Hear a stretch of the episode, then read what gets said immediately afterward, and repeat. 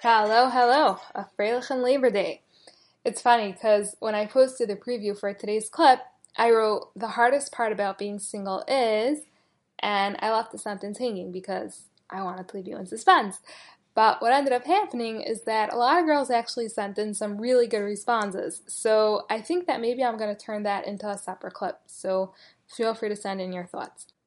But for now, I'm going to tell you what was on the agenda for today. What I was gonna say is that one of the hardest parts about being single is that you're single. You're dealing with life all alone and you have no one to share the burden with you. And a lot of situations in our lives and the challenges that we face are sometimes a very heavy burden to carry alone. Like shidduchim, for example. Just kidding. Like, this is such a silly example, but so many times I wanted to buy a house, especially, you know, these days when the value of our money is deteriorating rather drastically. But then I'm like, buying a house is such a huge thing. Like, I can't do it without a husband. And when things go wrong, just knowing that someone is in it together with you, automatically it makes life easier to handle. And also, no matter how many friends you have, it's a very lonely stage. So, a while back, I came across this quote that goes like this the hardest walk is walking alone, but it's also the walk that makes you the strongest. So, first of all, Rebbitzin that I am, um, I feel the need to point out that, of course, we're never alone. Hashem is always with us, but alone as far as the human element, you know, meaning other people. Being single means that to a certain extent we're living apart from the multitudes. Yes, our lives are different. We're not like those cute married couples we bump into during Bein Hazmanim were separate. So during the first round of COVID, when many people were forced to be all alone over Pesach, Rav Moshe Weinberger gave a very moving share called Alone But Not Lonely. It's on TorahAnytime, by the way, in case you want to hear it.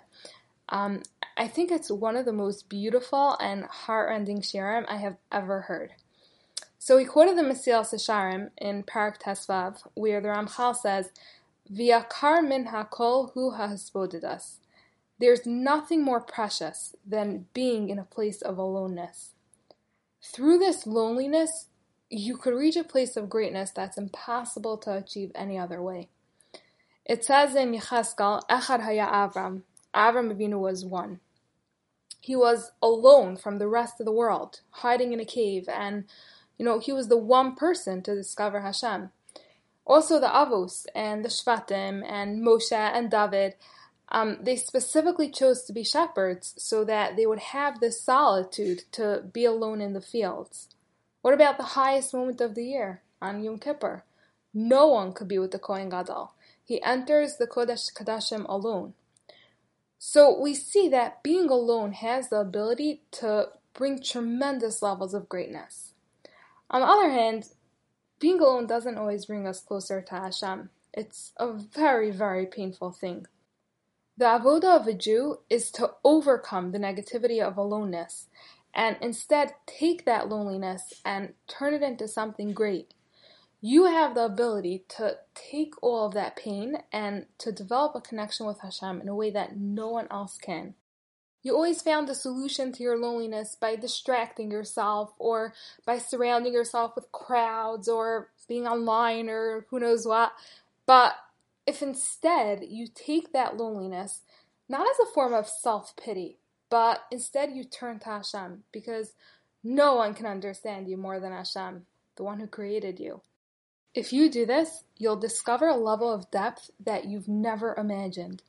I'm not saying you'll never feel sad. We all have our moments, and that's normal.